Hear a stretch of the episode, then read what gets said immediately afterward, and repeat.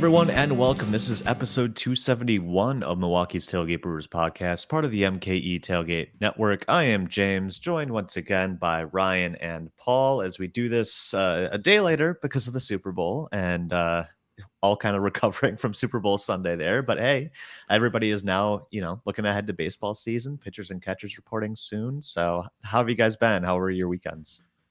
Um, okay, good Super Bowl generally speaking, but you know the, the the ref the, that was not my favorite call. It's one of those things where like uh, I hate this about football. This happens in baseball some, sometimes too. It's like technically the right call in a vacuum um, because if you like break down exactly what happened with the there's a little jersey grab, there's a little infighting there, but you need to look at it in the context of the whole game where uh, like there was not much called in the secondary. There, I think there was one other secondary penalty in offensive pass interference earlier, mm-hmm. and uh, making that call at that moment sort of goes against a lot of what happened over the rest of the game. And you got to be able to rely on how things are being called in any given game to actually play properly. So that was annoying.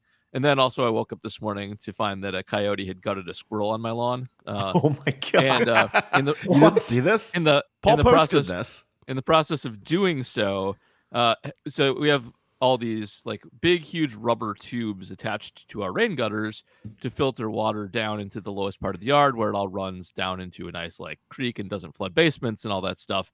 And uh, what clearly happened is the squirrel got the coyote's attention and then went and hid in the tubes, and the coyote chomped through them and ripped them all off the gutters and like just strew them all about the yard. There's huge teeth marks in them and a bunch of plastics ripped out of them. Um, and so I spent a lot of the day crawling under my deck, reattaching just mutilated giant rubber tubes to my gutters because it's supposed oh, to rain man. tomorrow and cleaning up squirrel viscera. So uh, it's not been, not been the best day. Um, I am but... uh, missing this. This is what I get for not being on Twitter as much as I used to. This is uh, this is crazy. Uh, yeah. I thought when I woke Twitter. up this morning and looked out the window that there was just a patch of like gray snow that hadn't melted, even though it had been 50 degrees the last few days. Oh no! And then just looking closer, and then all of a sudden I see like at the back of the yard, there's there's part of my gutter tube at the back of the yard. That's not where it belongs at all.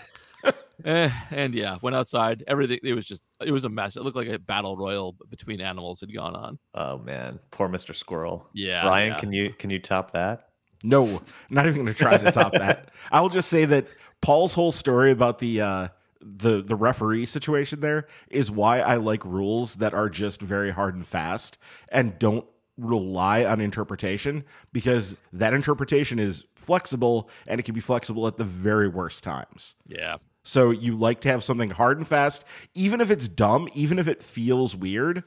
Uh, it's generally just better to have it be firm so that there isn't this like, well, we have to take into context the situation because human beings are terrible at that. So let's not leave it reliant on context. Let's yeah, just have a hard, the, fast rule. One of the Pride of the Detroit guys wrote today, like it's it's unavoidable to have some judgment there. Otherwise, you're not going to have contact at the right time. But having every defensive penalty give an automatic first down is just too much power to officials. And in this specific sure. situation, you see exactly how that manifested itself. It was third and eight on that play, and a simple five yard penalty.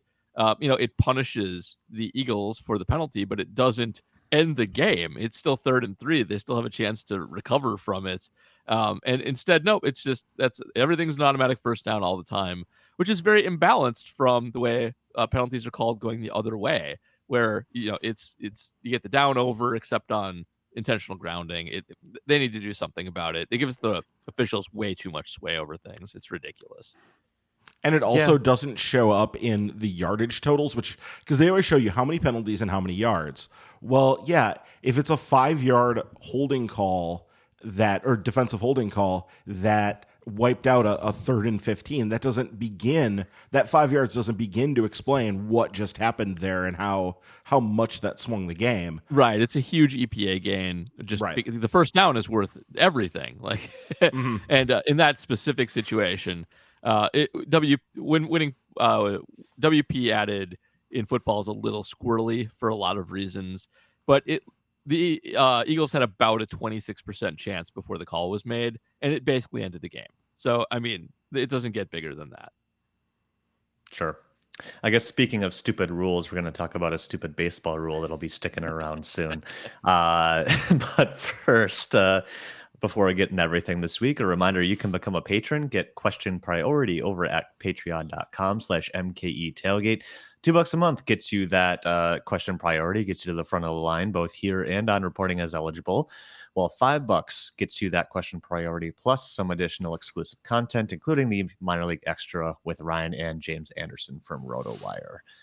All right. Um, well, I was going to hold off on this, but while we're talking stupid rules, uh, zombie runner back forever, basically, uh, like a good zombie. You can't you can't kill it, uh, can't keep it away um, and uh, hopefully less depressing than HBO's uh, The Last of Us. Because man, I'm I'm sucked into that. But every every week is a huge downer. Anyway, uh, Zombie Runner coming back. Uh, obviously, you know players seem to like it because it keeps them from playing 18 innings in the middle of July or August or whatever. But I feel like just about everybody kind of hates it just because it kind of doesn't feel like baseball, it, it, and it kind of has that outweighed um, scenario that we're kind of talking about with the football penalties too. So uh, let's start with that, Paul. Your thoughts on the zombie runner uh, so, sticking around for a while? Um, I actually I did notice Russell Carleton actually does like it. He was um, tweeting in support of it earlier. So not everybody hates it,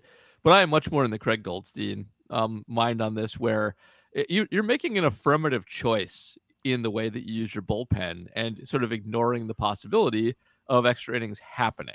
Like you don't need to do that. You can have long men and employ a bullpen that does not blow out your entire team's pitching staff if you go to extras. That's a thing you can do.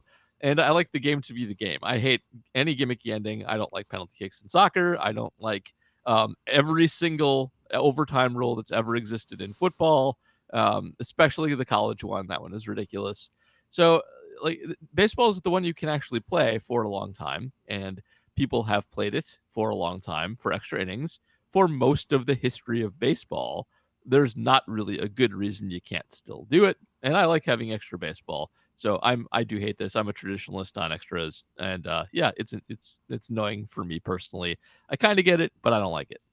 I mean, the problem is more so what it does to teams and bullpens in the next following games. That it is a significant handicap and that it was leading to a lot of teams really using their bullpens and and doing what people don't like, which is to be shuffling a lot of guys from AAA to the major leagues to be able to cover for these things once you've decimated a bullpen for a 15 inning game.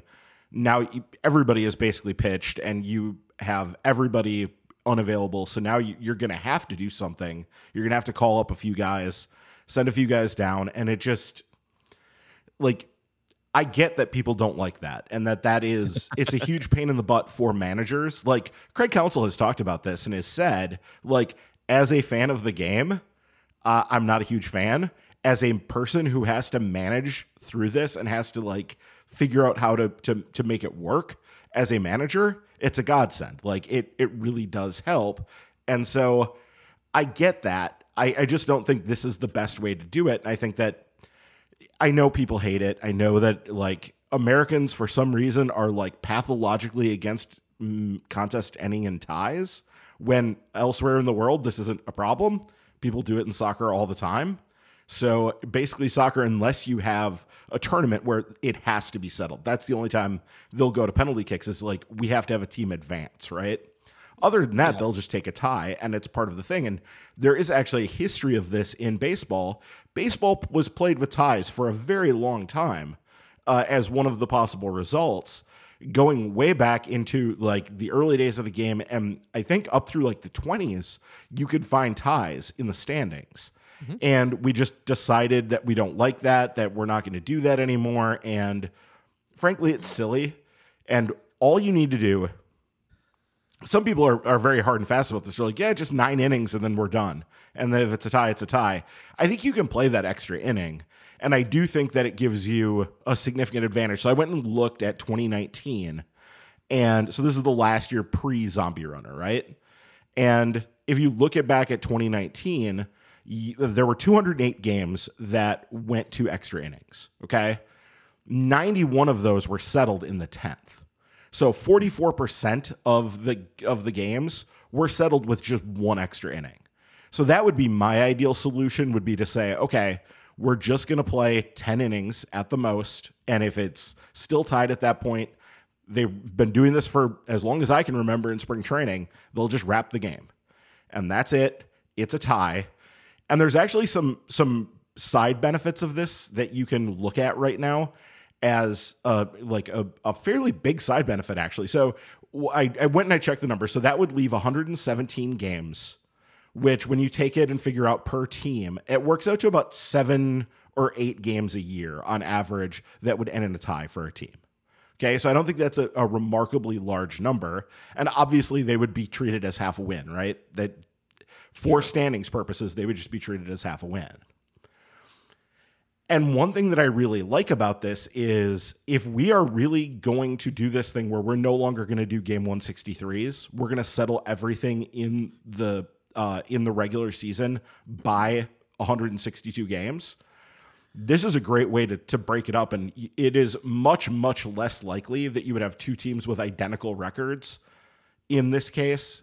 Sure. Right? Like it's much less likely you're going to end up with identical yeah. records. So that would actually make that kind of easier.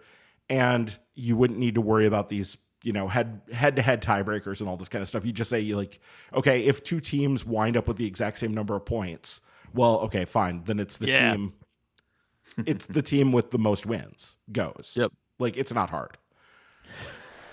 So that would be my my solution to this, and I know it's I not going to happen ever. I like bringing points into it because people hate that almost as much as ties. Um, it's just un-American. So yeah. I do. I, I, always do wonder um, how much the quote "a draw is like kissing your sister" has to do with America's attitude towards ties and uh, uh, possibly apocryphal because you know how looking up quotes on the internet is. So yeah. please feel free to correct me if I this is not true. It looks like that comes from um, I think it's Navy's coach Eddie Erdelatz from 1954, um, from their football coach. So uh, um, I do feel like that does coincide pretty well with ties starting to become um, you know looked down upon by Americans. So very influential possibly in in doing that. Yeah. yeah. yeah. I know they won't they won't undo it. Like there's no chance that they're going nope. to like no, accept not. ties here. And they yeah.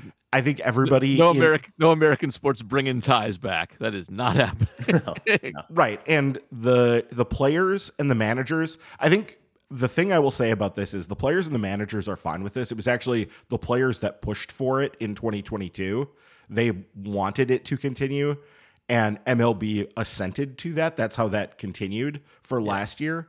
And uh, there is I don't want to like say that this is a hard and fast rule, but I Ben Lindbergh talks about this on the Effective Wild pod that like to a certain extent the game does kind of belong to the players. And so in something like this if they're okay with it, I guess it can't be that evil and that bad. Like if the players are are fine with it but I just I would not do it this way at all. I dislike it.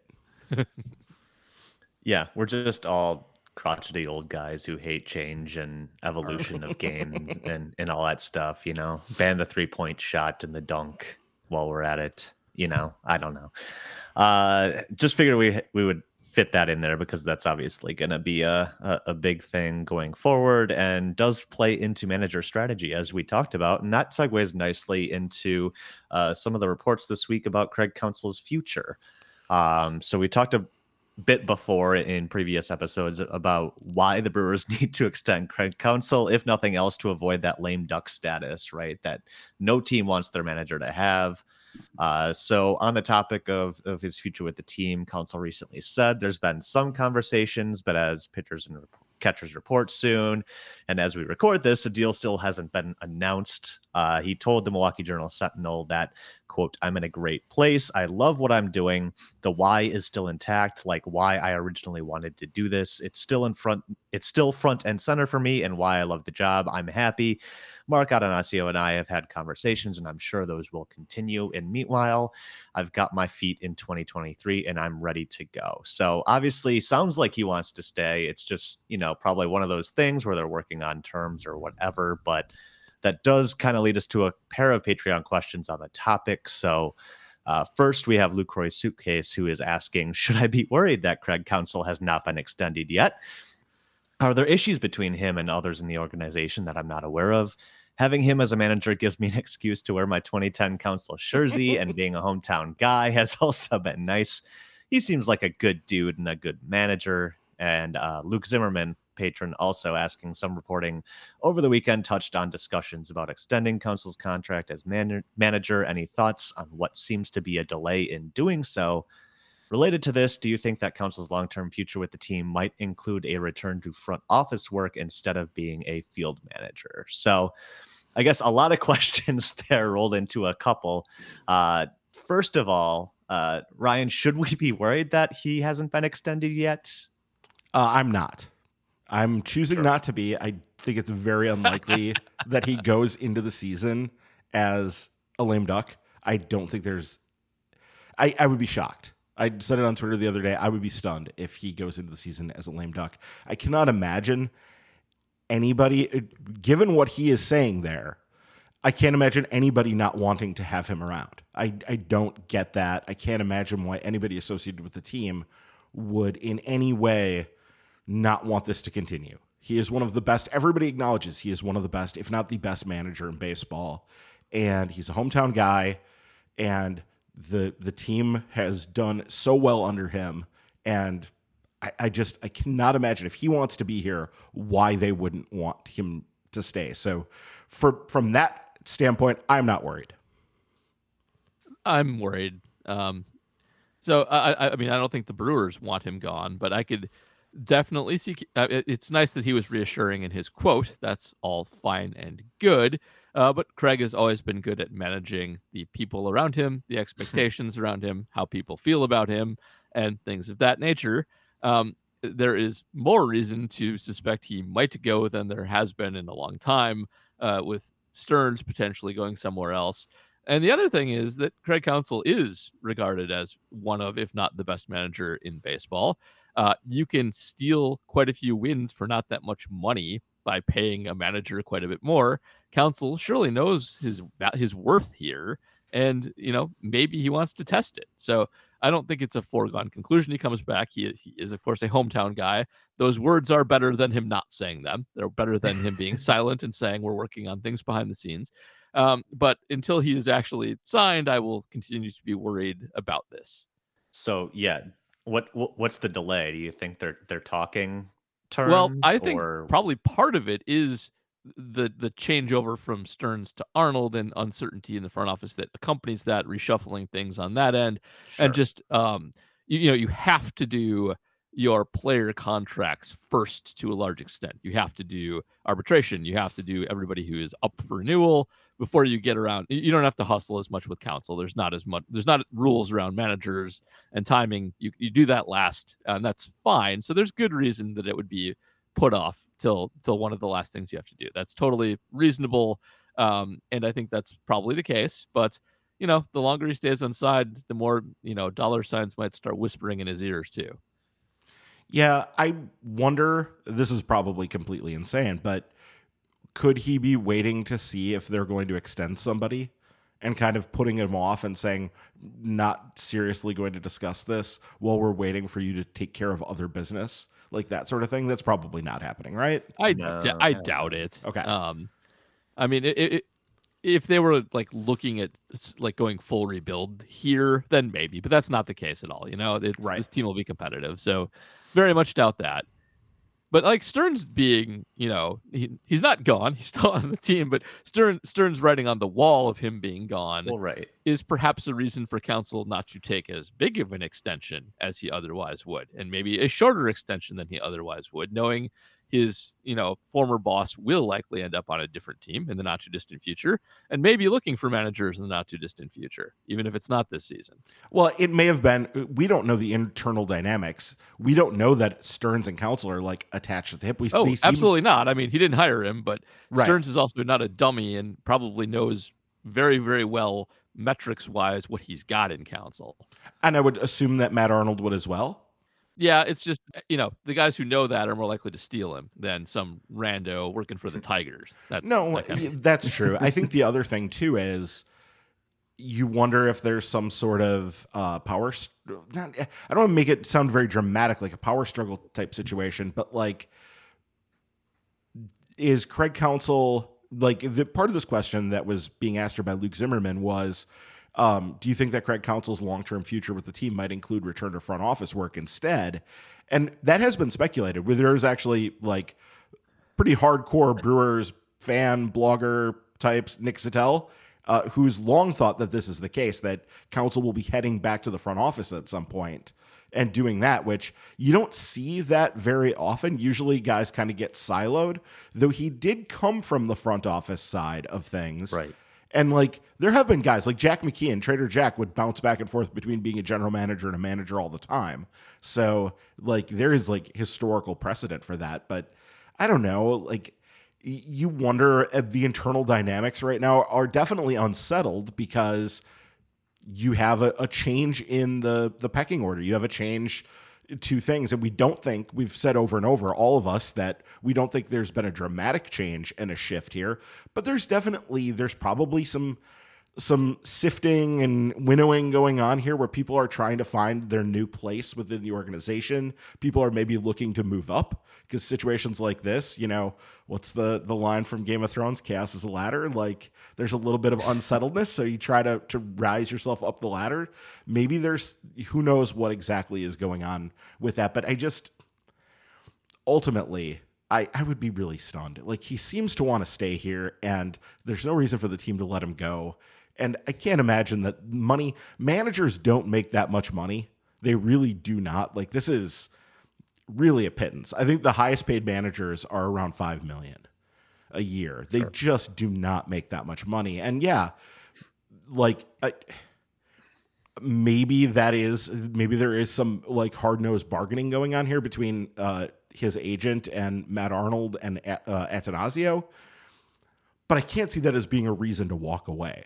Because if that ever got out at this point, if that got out that they like didn't want to pay him whatever, you know, piddly amount of money he was asking for and decided not to keep him because of that, I mean, the the level of of screaming that would ensue from that, and rightfully so, would be like deafening. So I, I just can't see it. It seems just so far fetched.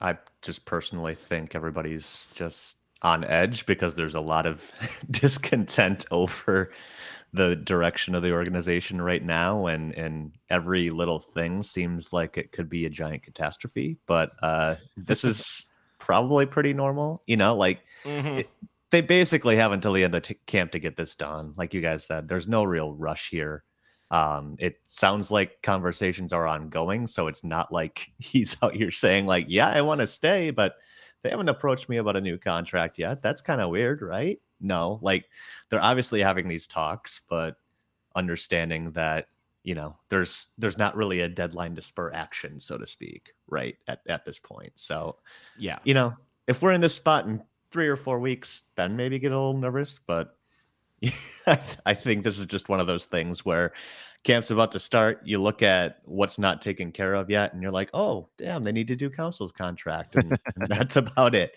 you know? But we'll, we'll see where this all ends up. I am not terribly concerned at this point because it just sounds like, you know, Mark A is also kind of a, a loyal to a fault guy, too. There doesn't seem to be a lot of motivation to move on there either. Yeah. Like if this was a matter of them being like, Arnold and Counsell tussling for control, for power, or something like that, I don't think Mark Attanasio would have any trouble stepping in and being like, "Yeah, you're going to work it out." He already did that mm-hmm. like last time. You know, when he hired Counsell, there was already this like, "Yeah, I'm hired. This is my guy." So, yeah. like, this is Attanasio's guy, and I don't think that's going to change. Nope like we've said a lot, uh, it's basically his job until he doesn't want it anymore. Whether it was the the front office gig or just wanting to step away because he just seemed fried and tired and like the weight of the world was on his shoulders uh, quite a bit. But you know that that quote in the Journal Sentinel just read like somebody who's you know refreshed after the off season and raring to go. So we'll see what happens. Mm-hmm. All right, other Patreon questions this week. Uh, this one comes from Mark Pod Scarby asking Baseball Prospectus came out with a new defensive metric called range defense added. Thoughts on this new metric? I see Willy Adames ranked number one in shortstops, Paul. Um, automatically makes it good. Yep, yep. So Mark says, I know you guys debated about his defensive value for some time. So curious about your thoughts. So um, for- I, I, I will say uh, when we saw this, I, we did take the screenshot to Paul and said, "Ha ha, what do you think?" So, what do you think?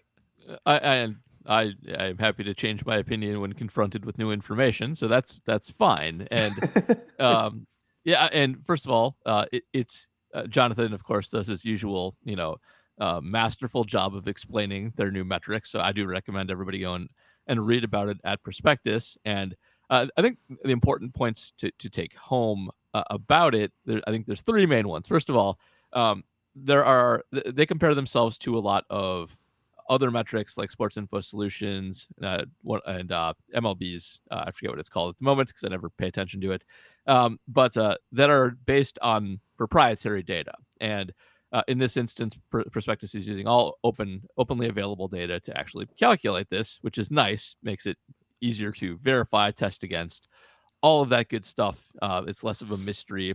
SIS has a bunch of people grading things, and that can get squirrely, as we football people know with PFF. Um, and uh, the other big thing I think is it tries to solve a problem that's plagued the defense forever, which is uh, especially in the infield, infielders have the ability to create their own opportunities through being good defenders, and you know, thus rob other people of theirs. And also, uh, like shortstop in particular, you can look better by not getting certain balls because you won't make a mistake then. Um, and uh, worth noting also, that there is generally a new defensive statistic that they have out there for everybody, but shortstop specific, uh, they have an additional range based one as well, which is what Willy exceeded in. Uh, Jonathan did mention they may expand that to other positions uh, in in the future.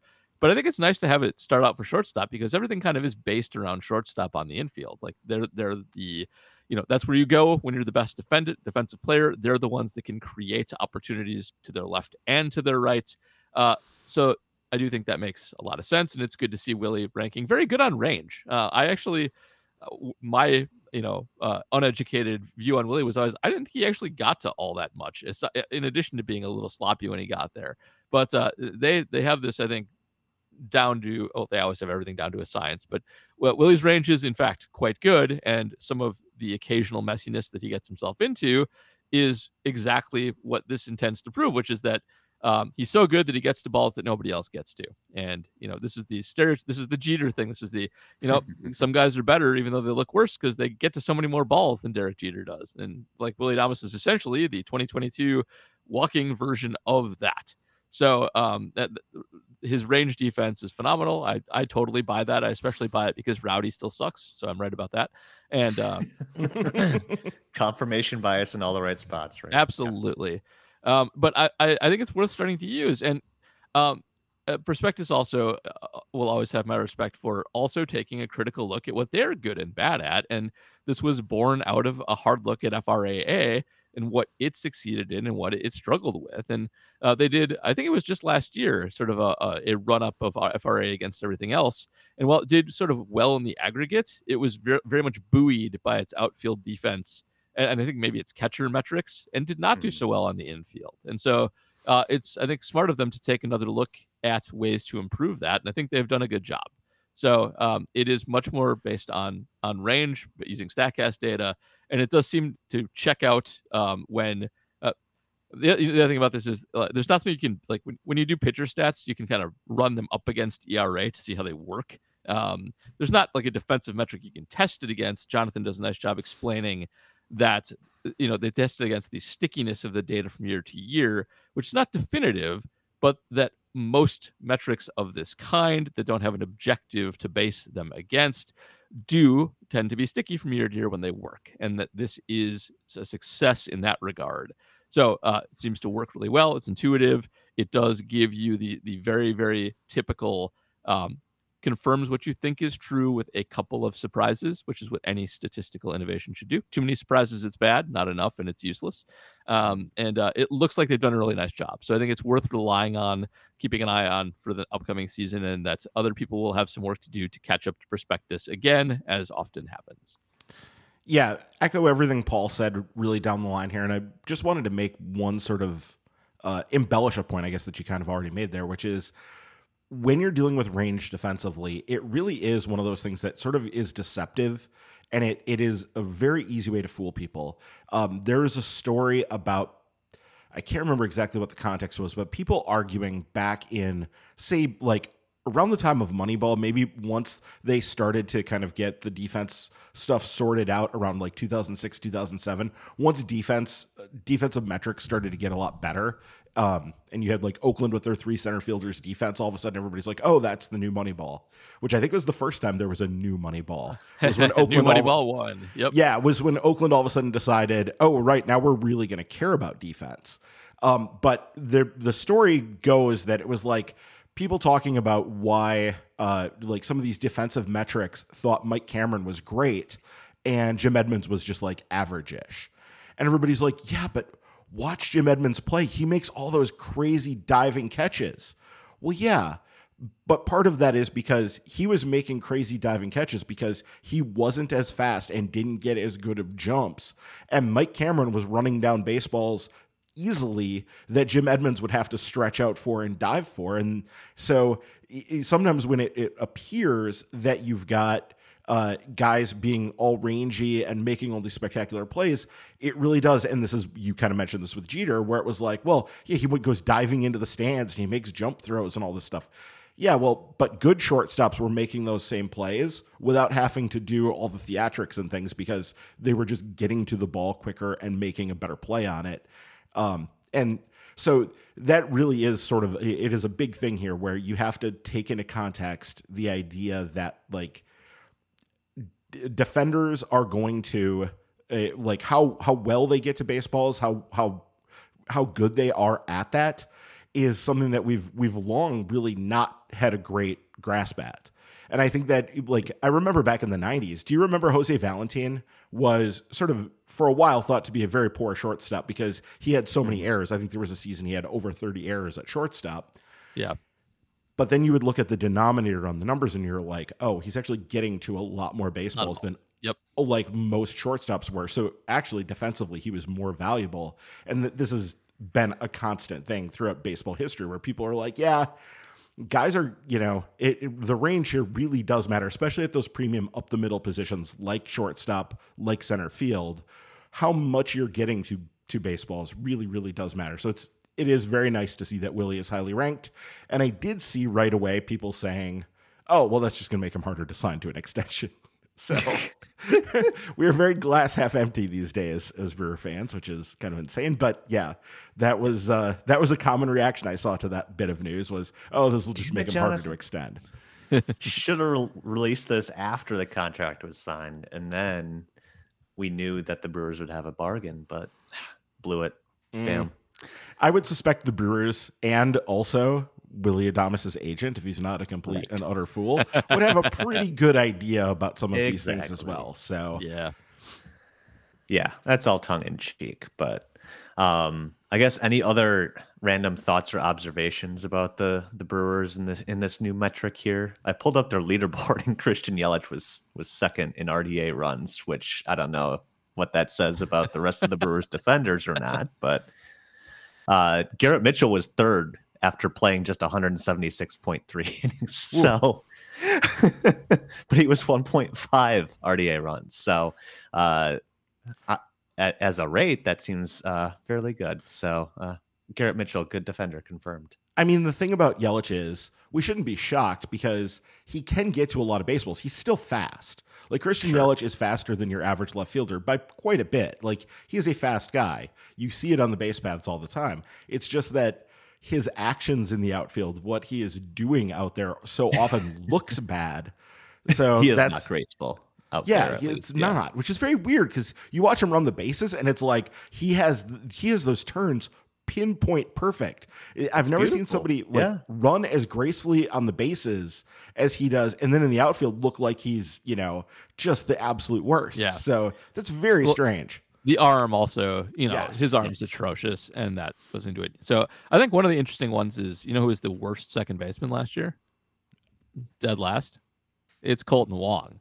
Mm. He finished negative 3.9 DRP with a negative 2.1 RD, RDA runs um, and uh, was just atrocious. And I think that checks out with what we actually saw from him last year. He, he was quite bad in, in a very, very large turn from him. He used to be one of the most, you know, one of the elite defenders at second base. And moving on from him for that reason will perhaps pay more dividends than we might otherwise think.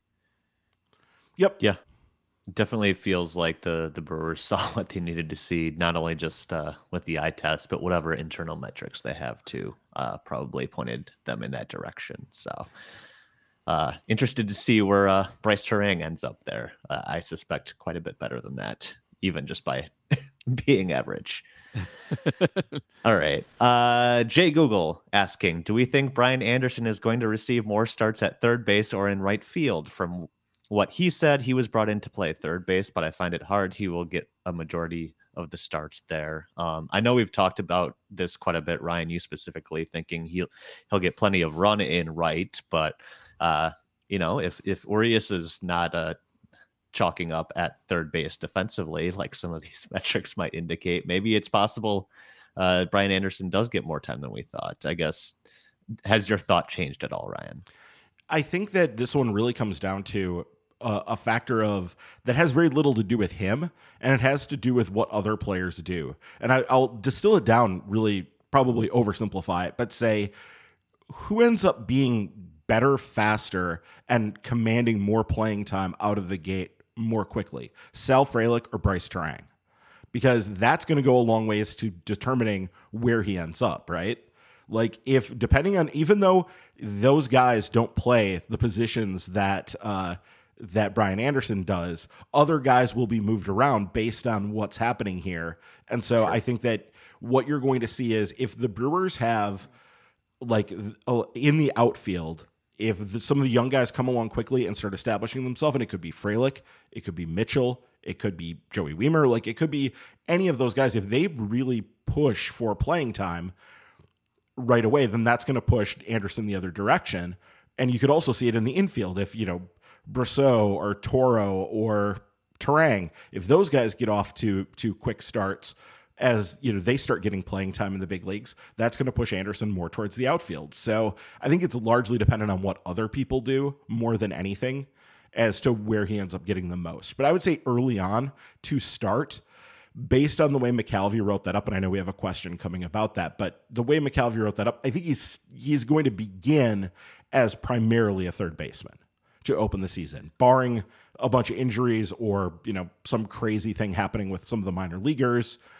Because I could see it being possible that like either Frelick or Turang just play their way onto the opening day roster. They they take firm hold of it. They play so well in camp, and the team just says, "Okay, yep. go ahead. Here you go." I, I agree with that. I think that's likely. I will point out, um, since we're talking new metrics, uh, at least last year, from what I can tell, he was a better right fielder than a third baseman by a fairly significant amount. Hmm. Um, so w- worth worth noting. I could I could be parsing my numbers wrong. It's a little hard to tell, but uh, looks like he was worth three DRP at right in right field, and I can't find him in third base. I think because he didn't play a ton there. Perhaps I, maybe he did, and I just can't find it. But he was 1.3 overall, so he lost 1.7 playing other positions in some capacity. I think. All right, from what I. Yeah, it makes sense. Sure. All right. On that topic uh, that Ryan referenced, Michael McNamara asking Adam McCalvy has Brosseau starting in the minors. I would think out of all the infielders with options, he would be the most likely to start in Milwaukee. Your thoughts? And I think I would agree with that just based on the fact that he was one of their better hitters last year. I don't know if they can afford to to keep him down in the minors to start the year, Paul. What do you think? Uh, it's such a it, it's so hard to tell with the the guys at the fringe at the end of the roster. And Brosseau, while he did, was good last year in small stints, he's one of those. And I think we've mentioned many times before, uh, guys like him will uh, quite possibly be determined by just how hot they are in spring training more than anything else and and doing that but i do agree i think he's more likely to start up just he uh you know he, he plays a good third base He's a good platoon bat, and um, on, honestly, they could they could maybe use his offense even. So um, I, I, do think that's likely, but certainly not a sure thing. If a couple guys catch fire, especially younger guys, um, he is also one of the more expendable players on the team. So uh, you never know with guys like Mike Brosseau. He's just a guy fundamentally. I'd bet on him starting with the team, but I wouldn't put a lot of money on it. Yeah, I agree down the line there. It's it's all very fungible and it depends on where they want to go. I think the reason that they have Toro as the backup as opposed to uh, is because uh, Toro uh, has some experience at second base. And Brosseau, he did play 19 innings at shortstop, but that, yeah, I think that was mostly in garbage time. I'm mm-hmm. not even sure. Yeah, because it was like four games, but yeah, only 19 innings. So I'm not even sure exactly what went on there. It's, I I think that any of those things are really possible. It how it's going to shake out in spring training. I used to be one of these people that was like, no, you, spring training isn't to decide roster spots because that stuff that should be sh- sorted out before you get to spring training. It's not about winning jobs in camp and all those sorts of things. And I've totally changed my tune on that. I think that now it determining who's going to start on the opening day roster in camp is totally fine as long as you're not getting rid of anybody. like if you're using camp to make decisions on getting rid of guys and like completely cutting them off the roster, that's like that's a harder decision and I think I would question that more based on camp decisions and I would suspect they probably already have a lot more figured out as far as that goes. Like they're not making those decisions based on just what they're seeing. They're also basing it on past performance and whatever else they're looking at. But I think that for the the most part, like camp is for determining who the opening day roster is going to be, and then like three days later, it's going to change anyway. So who cares? Like it, right? m- more time gets spent during spring, uh, spring training arguing about who should be on the opening day roster. When, as long as you're not like if if sending a guy down is your problem, you don't have a problem because he could be back up in three days. It, it yeah. really doesn't make any difference. It's only if your a guy is being sent out, if he's being cut or sent to another team, whatever. If they're doing something like that, then you can kind of raise objections if you don't think that's correct. But if it's just because somebody got sent down that you didn't want to get sent down, that means nothing. It is so subject to change. It just is not worth worrying about. Yeah, Brosseau will be up the first time they need somebody against an extended stretch of lefty starters, right? Like yep. even if he starts mm-hmm. the year in the minors. So yeah, we'll we'll see how that shakes out. But I yeah, I for now I would still be surprised if he wasn't on the opening day roster or at least not one of the first call ups there. All right. Uh, aside from spring training, we have the World Baseball Classic this year. Uh, favorite of mine, just for fun, silly games and and the cool atmosphere there that you don't usually get in in February or March. Uh, so we have Bernie's mustache asking outside of watching Brewers, any particularly exciting teams to watch or follow in the World Baseball Classic? Who's the early favorite? Also, when is MKE Tailgate Network going to start to expand to Bucks content? I suppose now that the football season's over, we can talk Bucks at the start, but uh, similar to the Badgers one, I don't think any of us have have time or uh, significant others who would be receptive to us doing another podcast. Certainly that. You don't want to listen to me complain about NBA refs for yeah, an hour no. every episode. That would be terrible. No, no basketball is the sport I know the least about, so I'm really not qualified for that at all. No, not at all. Uh, World Baseball Classic. I don't know how much you guys have been paying attention to the rosters. Um, Team USA looking good. Mike Trout always good to have on your team. Uh, they are the defending champion, so I guess that would make them one of the favorites. But mm-hmm. uh, you know, Team Japan always up there too. Uh, my favorite every year is the Netherlands because Heck you yeah. love some, honk yeah, ball. Yes, honk ball. you you got to follow the honk ball, and also their roster this year is like prime. Remember some guys territory, like Jair Jurrjens is coming back to pitch for them. Uh, we've got Wladimir Balentien, Roger Bernadina, um, Xander Bogaerts, eh, he's boring because he's actually playing now. But then you've got the guys named like Sicnarf Loopstok. next to Xander Bogaerts. Absolutely, I mean, that's we love the Dutch here. So um, that that's uh, is th- is there a missing Schoop brother here? You got Jonathan Schoop and Sharlon Schoop. I'm not familiar with Sharlon Schoop, but huh. uh, the Dutch team definitely uh, one of my favorites. I don't know about you guys. Yep, always pulling for the Dutch. Yeah, that was going to be one that I was going to mention too. Yeah. I think uh, we can root Mexico because we've got a couple guys playing for Team Mexico in uh, Urias and uh, Tellez.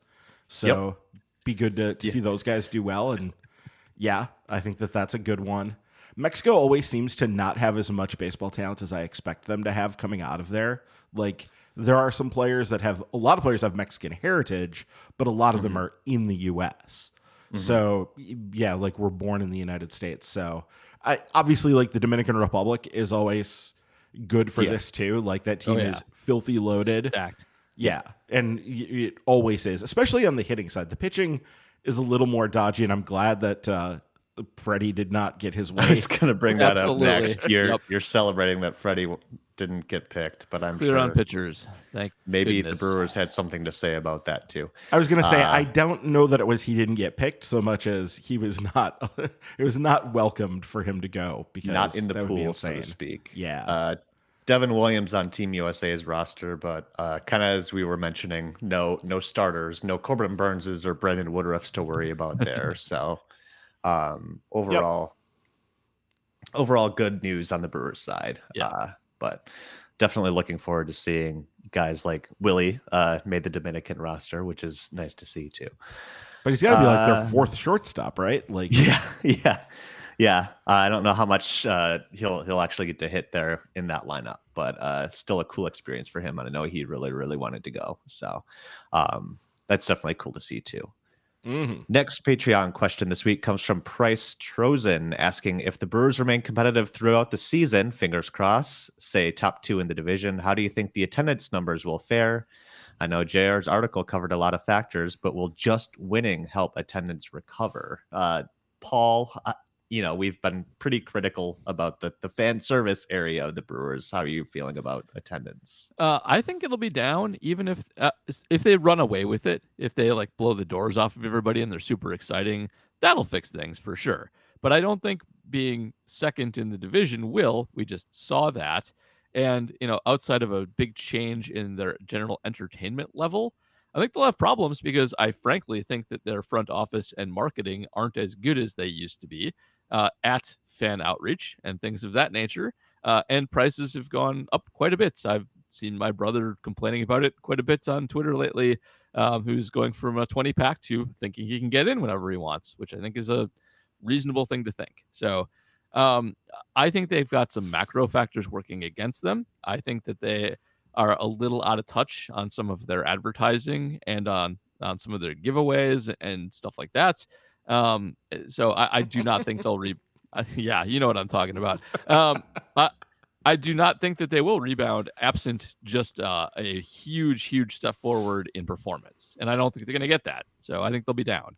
Yeah, I think that even if they did, last year they got off to the best start in franchise history, right? The best 50 games yeah, they sure did. History. That best did happen. Game start, yep. And they were still lagging in attendance. And then obviously down the stretch, things really kind of fell apart uh, both from an attendance perspective, like those games in September were very, very depressing, mm-hmm. especially once it got to October. Yeah, like it was depressing to be in that building down the stretch. And so, like, that did hurt, but they were already behind where they normally are. So I don't think there's much of anything they can do this year.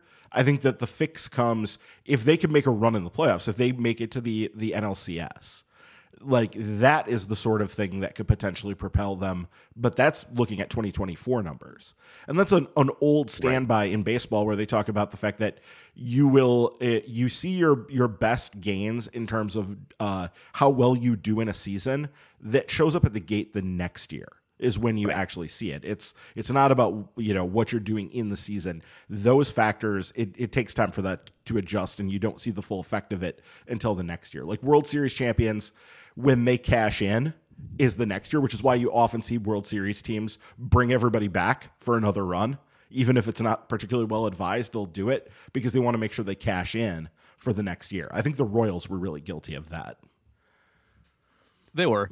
Um, they also they have too much corporate crap going on, and um, I know I'm a family person. I have kids, but not enough family stuff. Like you, I understand you want to get your big money guys in there who buy a bunch of beers and stuff, but you also need to keep the pipeline of baseball fans going, and you do need kids to be able to go to games. Like you, you got to have that.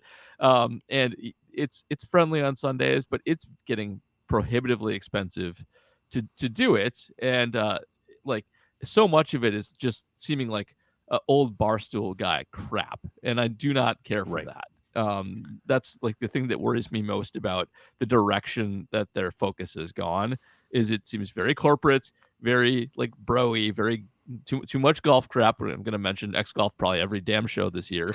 But like they need yeah. to stop basing promotions around it. Like they need to not do that. It's you you can have little side things in your stadium that's fine but they have too much built around it. It is it's self-parody at this point. So they, they I, I don't like their direction they need a complete overhaul in how they focus their marketing. Yeah, I agree. They don't have the deft touch that they used to. They really, really did handle things like the first 10, 15 years of Attanasio's tenure, they had a much better grip on what they were doing public relations wise. And that seems to have slipped a lot in these last few years, which is really kind of crazy too when you've had so much success. Like this is the most success they've had this last six, seven year run. They have had the most success. And yet it, it hasn't been playing out in terms of public relations quite the way it used to. So yeah, it's definitely something to watch for and to to hope they get better at it. They need to make some some I think big gestures to acknowledge that people are kind of pissed off at them and not yeah. about like the the moves and things like that like you can be mad about that stuff but like the pricing stuff they need to come up with some ways to make this better because like in this market, you're going to have to cater to a wide variety of fans. You can't, in some markets, you can just say, we're going to really try to attract like the uber wealthy and leave the peasants outside. And like functionally, that can work. It's it's shitty. It's an awful yeah. thing to do, but it can functionally work in some markets. I don't think that works in Milwaukee. You can't you can't leave people that are not you know wealthy outside the door and expect to get crowds. Not in Milwaukee. It's just you, we're not big enough for that. Yep, and we're cheap. Like it, that's not going to work. I didn't want to say it, but no. there is no. there is a thing about that culturally in Milwaukee that it's like, yes, everybody loves a bargain here. So yes, we're all in our all of us here in our at least mid 30s and up. So we were all raised by cheap people from the Midwest too. So it, it's just a lifestyle, and we get cranky when we don't get a, a, a good deal. Can I can know? I tell you something real quick? We had yeah. a night at our house at one point when money was particularly tight that was gruel night. My mom thought this was a good way to sell it that we were going to have oatmeal and honey toast. Honey toast was supposed to be the good thing, and she sold it as gruel night because I think we had just done like Oliver at school, like a production of Oliver. So like, yeah, she thought this would be a good idea to sell it. So yes, like that is. does she work for the Brewers marketing department now? she does not, but I think she could. So, Brewers Grill Night, where uh, you get the the knockoff poutine and a eighteen dollar beer. That's about it. Yeah. All right. Brian Polakowski is asking uh, The APC Unpack podcast has a guy draft each preseason. Can each of you select a non ranked prospect to have an impact on the MLB team this year? Uh, non roster invites can count too. Ooh, this is going to test our knowledge of uh, the depth of the roster. Uh, Ryan, let's have you go first so Paul can look up some guys. Paul's not going to get anybody, but we'll give it a shot. I mean, everybody was kind of complaining that Abner Uribe isn't showing up in a lot of top tens. So I'm going to go sure. with Uribe. I've kind of said throughout the year. I think you could also say Cam Robinson, another guy that they put on the uh, the 40 man this winter, but those guys would be roster invitees, not non roster invitees. So sure. But I think those are the kind of guys here that you're thinking. Also, like uh, the outfielder whose name just literally escaped me again. The outfielder that they got from the Yankees and who Meg took number one overall in the uh, in the uh, minor league free agent draft. Oh uh, shoot! Who was that? yeah, um, yeah his, his, name every time we talk it's about just going to be what's his face going. For. Dang forward. it! Is, was that Skye, Skye Bolt? No, it's not Skye No, Bolt. not Skye no, Bolt. no, no, We're leaving this in too because this is just this is Shoot. wonderful No, radio. I know because he's on the roster, so he's not This is showing up on the fantastic. NRI list. Oh, that's why. Okay. Yeah, no, he'd be on the 40 man roster. So if you're looking at that, Jon Singleton's not on the 40 man anymore. No, he's he- not. He's an NRI. That's. yep, he's out. Is it? Oh, we're just gonna reading a list now. Good radio. Is it Blake Perkins? It is Blake Yes. Perkins. Okay. Yes. Yeah. Which is like the most random, generic, like uh, CGI sort of. That's why you can't name. remember him. Right. That's Yeah, exactly. just- That's the problem. I blame his parents for naming him Blake Perkins. Fair. Totally fair. The Uh, Brewers have Josh VanMeter? yes, Good they lord. did. Yep. hmm That shows how much I've been paying attention to this point, too. I'm. I don't know anything about Skye Bolt, but I'm gonna pick him. Uh, he can be like Jett Bandy. He, he's got like a Star Wars name, and he can sell like 12 jerseys, and that's worth it. So Mhm. Go with that. Oh, Monte Harrison back, too. Yeah, Yes, Monte's back. is. Yep. Look at that. That's cool. Good for him. The Brewers are never above bringing back a guy. No, no, especially guys that they thought were guys at one point. Mm-hmm. Okay, cool. Lucas Erceg as a pitcher. Mhm. I'm down with that. Though he's never left the organization. He's been. no, he time. hasn't. Yeah. But I'm still, I'm still rooting for that comeback. Yep. there. Same. Okay. I feel like those are some guys. So uh, yep, it's easier to do in football because you can just grab like a high raz, like undrafted Right. free agent, and just be like, that guy, he'll be he'll be fine, and usually that's true. So The baseball equivalent's like a random reliever who throws like 99. Exactly. randomly. Yeah. Okay. Uh, Adam Post. I think Ryan, this question's for you too. Who Mm-hmm. would or would you like to see replace Craig Berhalter as the U.S. men's national team coach? Well, the answer was going to be Jesse Marsch, of course, because he's from Wisconsin. He's from Racine, and he just Ah, got fired by. Leeds United, which is where all the American players were going. They actually just added Weston McKennie came over, and then they fired Jesse Marsch like a day or two later. I think was the sequencing of that. But it sounds like Jesse Marsch is going to be. Who did they say he was? Uh, I think he's going to Southampton. So it sounds like he's getting another EPL job, and he's not really at the point in his career. So coaching a national team is kind of a career dead end. It's uh it some guys are able to do it. They're able to bounce from doing it to uh to bouncing back to club soccer, but it it generally doesn't work that way. So it's usually older guys kind of more at the end of their run or guys who weren't ever like really big prospects to do it. So it's not going to be Jesse Marsch and I don't know, but it is not going to be Gregg Berhalter, and that whole thing was just a giant catastrophe. So, whatever. The less said about that, the better. I don't have Uh, anything to add yeah, to no, who should be no. a soccer guy. if you're waiting for me, Uh, Claudio Reyna, maybe. I don't know. He seems Um, to feel like he can run anything. No, No. keep Claudio Reyna the hell away. I don't. I don't want them to let him in the stadium right now. Let alone like actually. like I'd prefer he stayed away from everything for a while. Let alone run Yeah, anything. probably should. Okay. Um, last Patreon question this week comes from Morgoth10. Which that's fantastic. By the way, that's it's good, yes. amazing. Uh, Morgoth10 is asking, in honor of Ryan's Orc filled weekend, what nine brewers, past or present, would you pick to create a fellowship of the brew? Fellowship of the beer? Brewership of the fellows? Workshop that title later. But anyway, I'd go for trying to find the best matches for the actual Lord of the Rings fellowship rather than to just the nine best brewers of all time. I am famously useless with this, but uh, Ryan, I I know you you and your wife were talking about this for for a good long while, and you have a list. What'd yeah, we we workshop this quite a bit. So the uh, reading glasses are out, by the way. You can't see this, but Ryan's got his his glasses on, so you know it's serious. Yeah. So, uh, so I worked at this and really just tried to go with like the characteristics of the characters and sort of worked my way down through the list. Uh, to start with, I think there's only one choice for Frodo here, and that's Jeanette. Counsell. Oh, who did you who did you think it was, Paul? Scooter. Scooter. Okay, uh, Yeah. Scooter does show up here, and he he is a a hobbit. hobbit. Yeah, he's, Okay, good. He's one of the hobbits, but he's a lesser hobbit. No, The All right, reason fine. the reason I went with Counsell for Frodo is what James was just talking about. He mentioned this is like when you watch Craig Counsell manage, or especially you watch a post game press conference, it is very clear he is carrying the burden of the world on his shoulders, and it is wearing on him to go through these games and to work his way through. The expressions that man makes, he looks like he is in physical pain. And that is really what Elijah Wood did that entire film was just like look like he is in excruciating agony. So yeah. I think that you can just match those up right there. Fair.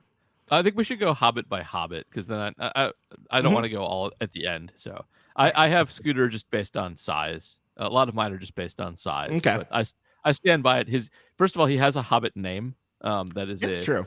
That is a very Hobbit name, and uh, he is uh, you know a tiny person. So I, I stand by that one. Yeah, so I did then. I working off of having Craig Counsell as my Frodo. I needed a sidekick, yeah. and I thought like Pat Murphy is kind of the obvious pick there because he is the loyal sidekick. He he came and like was coaching after having a heart attack, like to to be on the bench for for Craig. So yeah. like he is clearly sacrificing and doing what he can to try to help uh, Craig in his mission to bring the ring to Milwaukee. Gotcha. Uh, all right, I, I need some help from you on my my Sam actually. Okay. Um, the Brewers used to have a short, fat catcher in their system who was actually pretty well regarded. Um, he was described in a baseball prospectus annual as a bowling ball shaped catcher. Yeah. Can you can you help me with the name? It's hard to Google. Angel Salome. Angel, Angel Salome. Salome. Thank you. Yeah. That is perfect. Yeah. So I again, based on size, that's my choice for number two for for Sam. Okay. So my uh, Merry and Pippin, let's just take together. together, yeah. Same. yeah. I yeah. agree with that. Yeah. So we're just gonna take them together and like really here. I was looking for comic relief. So guys who are funny and who were kind of like also Hobbit like in some sort of way. And so I went with Ed Sedar and Scooter. okay, I went with Brent Suter and Tim Dillard.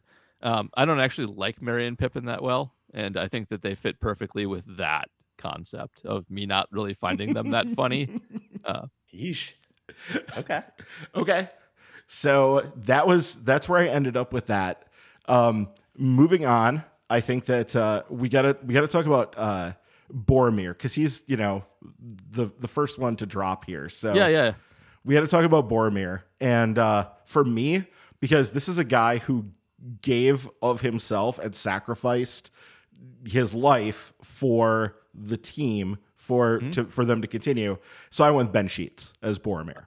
He like oh, okay gave up him of himself for the team to have success. I get that. I went with Yelich um, because uh, you know good peak uh, but a flawed, a fundamentally flawed character representative of humanity's uh, fallen, sinful nature as a whole, and won't let me fix him. So that's that's my Boromir. Okay.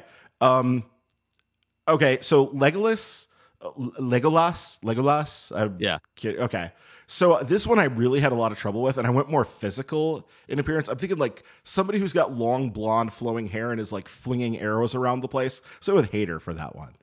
Yeah, except I, I so I, I get you there, and that's uh, I'm a hypocrite because he he does look very much like an like an elf, but uh, I can't have him in that position because he is Josh Hader, uh, and elves are supposed to be sort of above. Uh, you know, they're not flawed. They get to walk on top of snow. So that's trickier. I went with Graeme Lloyd um, oh, because oh, wow. he's also tall, willowy, uh, and also from the closest place to New Zealand that any brewer is. okay, that's that's fair. All sound logic. I get it. Yeah. Yeah. Okay. Uh, so we both went with lefty relievers. So like we're we're kind of on the same page here.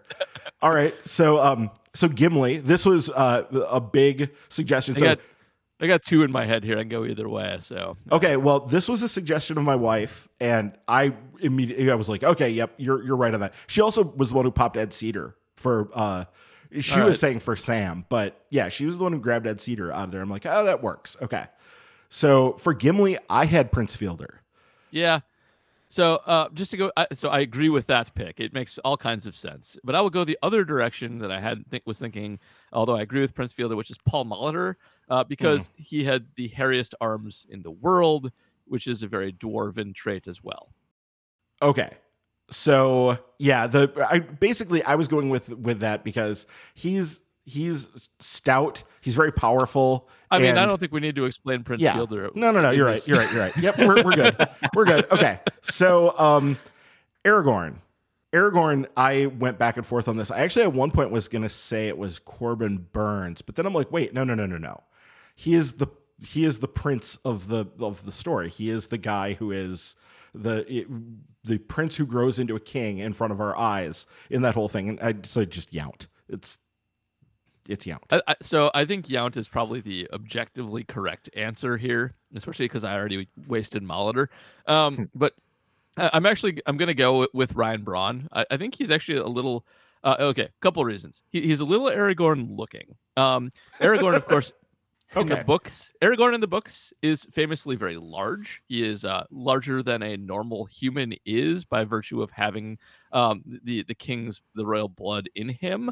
Um, however, Viggo Mortensen is a bit miscast in this role as being a, a little bit of a, a smaller human, and I, I like I like Braun for sort of it's not quite right, but it kind of works, especially as uh as like the guy that actually like uh, I like his crappy motivation. Uh, anyway, I, I like Braun there. I can't. I, I, am Yount also I can see doing a couple other roles too, but I, I agree with Ryan. Just go to go in a different direction. Yount's correct. Yount is the correct answer. He's the best Brewer offensive player of all time. That is the correct answer. And I, I'm going to be stunned if we don't have the same Gandalf here. Um, it's got to be Uecker, right? Uh, yeah, I, that's again the obvious one. I, I, I, I was kind of thinking of saving Yount for the role there a little mm. bit, but I, Uecker makes uh, just if you're sliding a guy in there, that it's too easy. So yes, yeah, like the the dry sense of humor, the yeah, like there it's just yes. Yeah, yeah, and, and yeah. not able to actually contribute actions on the field, just sort of inspiration and like lowly magic. That it really works perfectly. Yes. Yeah, yeah. yeah. So I think that yeah, that that list I, I spent way too much time on that and way too many brain cells trying to ponder that out, but it was fun. I enjoyed it. This is amazing. Thank you, Morgoth 10, for the question. This is the most fun I've had listening to you two just go on in a long time. So that's great. Uh, if you have any other things you, you want us to, to build a team of uh, other fellowships, as it were, just join Patreon and tell us to do it, and we'll do it. yeah, yeah, that's the rule. So do that. All right. Before we wrap things up this week, we got a couple Twitter questions uh, to get through. Weird Al Baseball asking, why does Freddie Peralta get so little hype? Incredibly red all over his baseball savant page. Um, I, I think health probably has something to do with it, Paul. Health, yes, but so I think Freddie gets the correct amount of hype, which is oh those peripherals they look so good, but also he just loses his location once in a while. Like Freddie's wild card guy, every once in a while he just can't find the strike zone, and he misses games, and he occasionally lets his platoon splits get the best of him. So the potential's wrapped up in there but he's not young anymore. He's been around a while now. So that's why he doesn't get more hype. Uh, Freddie was super hyped two years ago, three years ago. Uh, now he is like an MLB veteran who hasn't quite gotten reached his potential compared to his compatriots yet and has a couple of flaws that just he hasn't really completely corrected. So, uh, and health. So that's why he's not young anymore. Yeah, more than anything, it is the health thing. I mean, he's still, this will be his age 27 season because he did come up so young he was, you know, he made his debut at 22, which is very, very, you know, that's extremely young, especially for a pitcher from the Dominican Republic. Like that is, that is very, very young. Those guys don't generally make it up that quickly. So, um, yeah, I think that it really is mostly just about the fact that he's been hurt a lot and that we've only seen it all come together for just last year for 2021 so two years ago and mm-hmm. even then, it was still only 144 innings. So we didn't really like he had an all star campaign, but then he got hurt and there was some time missed or what was it? He was coming out of the all-star break and he uh, they held him out because they were worried about managing his inning load and all of that. But on like a pitch per pitch basis he's as talented as either Hader or, or sorry not Hader, as either uh, Burnes or woodruff. He is as talented as those guys. It's just it's been hard for him to to build up to the kind of workload those guys have had and to, to sustain it in a way like they have and that's largely because he's just not big like they are you know those guys are you know six foot three six foot four and freddie famously is you know not so I think that's really more than anything why people kind of forget about him. But he is this wonderful. If you get 150 uh, innings out of him, like they did in 2021 this year, yeah, it, it's hard to imagine them not winning the division, right? Like if they get that sort of performance out of him, things are going very, very well. Yeah, absolutely, they are.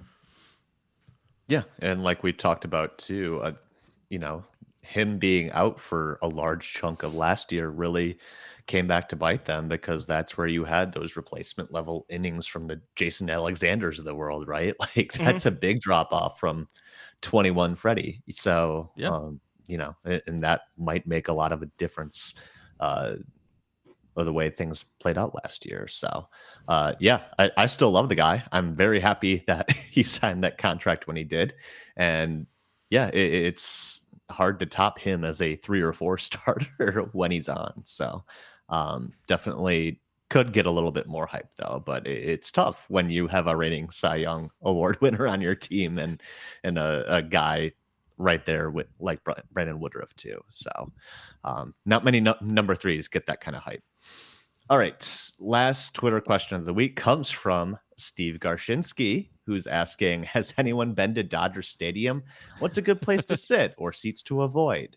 Um, Ryan, I feel like Steve should know you've never been to Dodger Stadium. I, I am assuming he did know that. I think we talked about this at one point. But yes, sure. I've never even been to LA. Well, I I was when I was in a kid. I was like a year and a half. Was the last time sure. I was to Southern California. I've never really been spent any time south of San Francisco. I've been to LA, but not to a game, so can't help you either. No clue. I've heard you want to beat traffic on the way out. That's all I got. Famously, people do Famously. like to beat traffic on the way out there. Arrive in the third, leave by the seventh. Um, y- yeah, I I've never been either. Although uh, I was in LA for a work conference in September, right when the Cardinals were in town. On the night Albert Pujols hit number 700, and I had a thought that oh, it'd be cool to go to a Dodger game, but it was already too late. The game had started. My hotel was like a 10 minute Uber ride away tickets were like 15 bucks that night and I'm missing number 700. So uh, for shame, for yeah, shame, for shame indeed. Yeah, I could see like the lights from my hotel room. It sucked. Um, so none of us have been to Dodger Stadium, but if any of you listening have, feel free to reply to the tweet asking for the call for questions and let Steve know where he should sit. Yeah, right. I've heard you don't want to sit by the speaker because they have one okay. of those like uh, the Mets stadium, Shea was famous for that, having that really big speaker stack. And County, I think, had a pretty big speaker stack towards yes, the end there too. It did it, it was stupid? Yeah. so Very avoid that. feel to it. Yeah. Okay. Uh, noted for the next time I'm in LA. All right. Uh, reminder patrons get question priority on the podcast, patreon.com slash MKE tailgate, just two bucks a month gets you that question priority both here and on the Packers reporting as eligible podcast uh, whenever they may happen through the off season here. So when uh, Aaron sure comes to... out of his hole and sees his shadow, we'll be back. Yep. Yep. Six more weeks of Aaron Rodgers talk. So there you go. Um, and in this case, it's literally comes out of his hole because that's where he's self sequestered. Is literally in solitary confinement in a hole. Like he's so, but he's going to be on McAfee on Tuesday. He's not doing it now. That was not true. He's he, oh, he, we won't know until he's in the hole, and even then we probably won't know because he'll be in a hole. Yeah, you can't make this shit up. Like the guy is insufferable. All he wants is the attention. He's not even. Really I don't even have that. any problem of if you want to go in a hole for meditation purposes. That's fine. I have nothing against doing that. You just it's don't just, need to tell everybody. It's combined with the other. Yeah, it's that. It's eh, it's all about me. Uh, mm-hmm. Only Aaron Rodgers could make going in a hole to be by himself all about him. Yes. The whole point of the activity is that you're supposed to be like withdrawing into yourself and like becoming introspective and leaving the the outside world behind and you had to let everybody know that you are doing this because you are such an incredible weirdo that you just have to like get that bit of attention for yourself. It is oh so insufferable. I can't wait until he's just with the Raiders and then he's out in the desert doing peyote with Davante Adams or something. the the result here is that he needs to go to Vegas, right? Like that is what yes. w- makes the most sense. Yeah, he holds all the cards though, so he can. If he doesn't want to, then they can't make him. I mean, they technically can. He can always retire and screw their cap. So he has all the cards, and uh, he'll hopefully he decides. Like I said, somebody should set up outside the hole with speakers and slip slip New York style pizza through the slots and uh, uh, like get him out. Like make it Inception. This puppy, you know. you want to take Mark Davis's money? Take Mark Davis's money. Just repeat Mark Davis, Mark Davis over and over and over until he just takes it. Ah, get off my team. I, I can't wait for this to be done the Aaron Rodgers thing, not this, not this podcast. Uh, we're having fun this week, but uh, yes, whenever Rod, uh, Aaron emerges from the hole, Paul and the gang will have have a podcast to talk about whatever visions he saw in there. So uh, be sure on to be on the lookout for that. In the meantime, uh, we would like to ask you to leave a review and rating for this podcast over on Apple Podcasts. A reminder Paul will read literally anything you write in the review if you give us five stars, including the person who said he hated us because somebody called it home base at still, one point. Still at the top. So yeah. somebody else go and fix that. Yep. Yeah, we don't want to have home base up there. Uh, for too, far too long, uh, like the PJ Fleck one. So, uh, yeah, go to Apple Podcasts, give us a five star review, please. That'll help us out. And while you're there, please do hit that subscribe button on Apple Podcasts or on Spotify, Pocket Casts, wherever else you listen to us.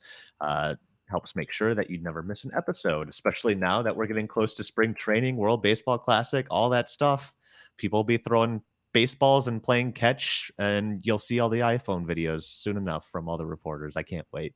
Uh, already feeling warmer just uh, thinking about baseball being back. So, uh, hey, football's done. Uh, baseball season's coming up, and uh, go Bucks! Apparently, Bucks and six. Bucks and six. All right. Thanks for listening, everyone. We'll be back next time on Milwaukee's Tailgate.